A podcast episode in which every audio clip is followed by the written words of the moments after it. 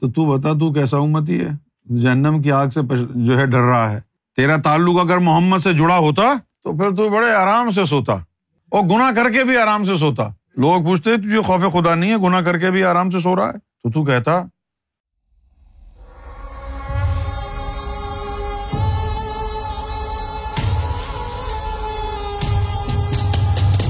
عزت، ذلت تو قدرت کے ہاتھ میں ہے۔ ہاں بیٹا، آپ بالکل درست فرما رہی ہیں۔ لیکن ذرا سی اس کے اندر جو ہے جدت کی ضرورت ہے اس جملے میں کہ عزت اور ذلت اللہ کے ہاتھ میں ہے۔ اس کو مولوی سمجھا نہیں سکا آپ کو۔ تو عزت اور ذلت اللہ کے ہاتھ میں ہے، تو کبھی بھی کوئی عزت دار اس دنیا میں ذلیل نہ ہوتا۔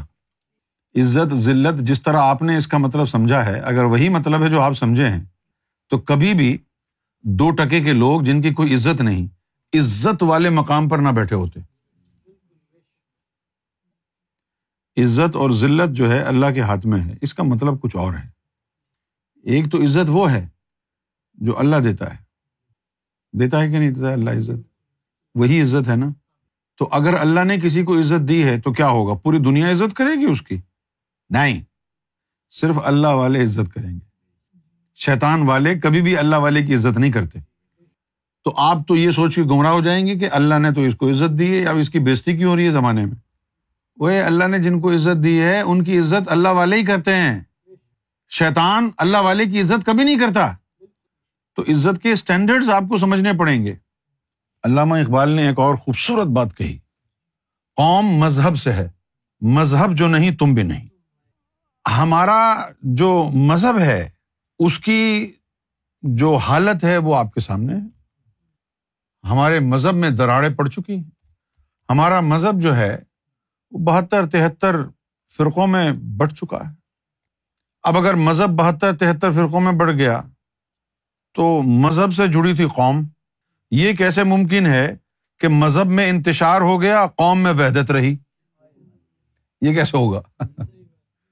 جب مذہب میں دراڑیں پڑ گئیں، تو قوم تو ختم ہو گئی۔ قوم مذہب سے ہے۔ مذہب جو نہیں، تم بھی نہیں۔ یہ علامہ اقبال نے کہی، اور بالکل سچی بات ہے۔ آج ہم شیعہ، سنی، وہابی، دیوبندی، بریلوی بنے ہوں۔ کون کہتا ہے اپنے آپ کو کہ میں یار سچا مسلمان ہوں؟ مسلمان تو کہتے ہیں۔ نہیں میں سنی ہوں، میں شیعہ ہوں، میں دیوبندی ہوں، میں بریلوی ہوں۔ انہیں چیزوں میں لگے ہوئے اللہ کے رسول نے تو نہیں کہا تھا کہ تم سنی ہو، تم شیعہ ہو، تم وہابی ہو۔ امت کا ذکر کیا۔ اور امت کے لیے کیا فرمایا؟ امت کے لیے حضور صلی اللہ علیہ وسلم نے فرمایا کہ میرا امت ہی جہنم میں نہیں جائے گا۔ وہ جو اللہ کی بارگاہ میں رو رو کے حضور نے دعائیں کی ہیں، کیسے ممکن ہے کہ اللہ تعالیٰ جو ہے اپنے حبیب کی بات کو قبول نہ کرے، اس کی دعا کو قبول نہ کرے؟ تو انہوں نے تو ساری دعائیں اپنی امت کے لیے کی ہیں۔ سنی وہابی بریلوی دیوبندی کے لیے کہاں کی ہیں؟ ہاں اگر امت ہی بن گیا ہے پھر کوئی کمی بیشی ہو بھی گئی ہے اعمال میں، عبادتوں میں۔ تو خیر ہے، دامن مصطفیٰ ہاتھ میں ہے، وہ بچا لیں گے۔ لیکن شرط ہے امتی ہونا۔ ہاں جب امتی اگر ہو گئے، اب امتی ہوتا کیسے ہے؟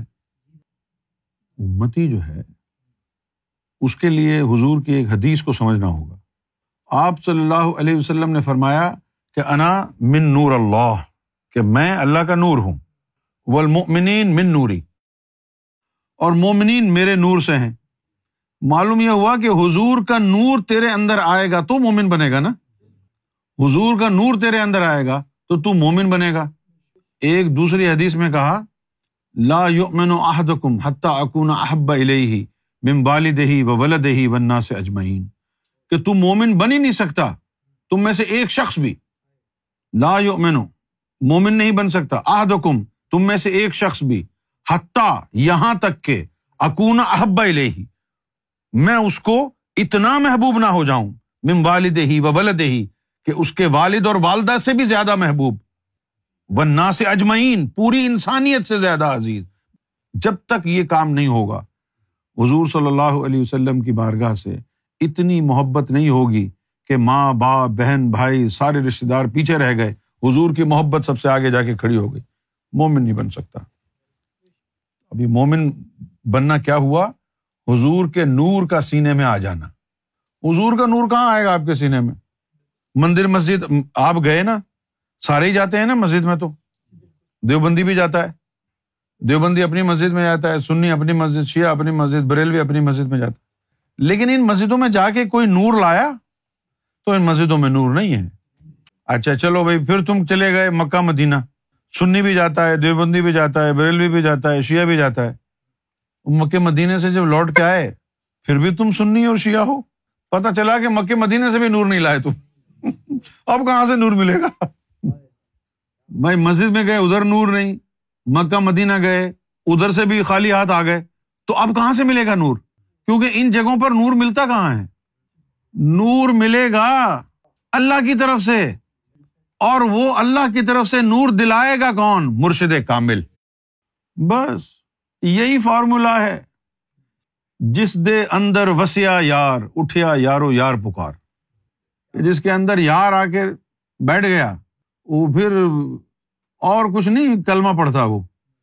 یہ نہیں کہ آپ اس کو کہو، چھٹا کلمہ سناؤ، ساتواں کلمہ سناؤ۔ وہ کہتا ہے جی ایک ہی کلمہ ہے اب۔ یار یار یار یار یار یار۔ قرآن کیا ہے یار؟ نماز کیا ہے یار؟ فرش اور عرش میں کیا ہے؟ یہاں بھی یار ہے، وہاں بھی یار ہے۔ یہ مرشدوں کی نظر سے سینے میں جاتا ہے نور۔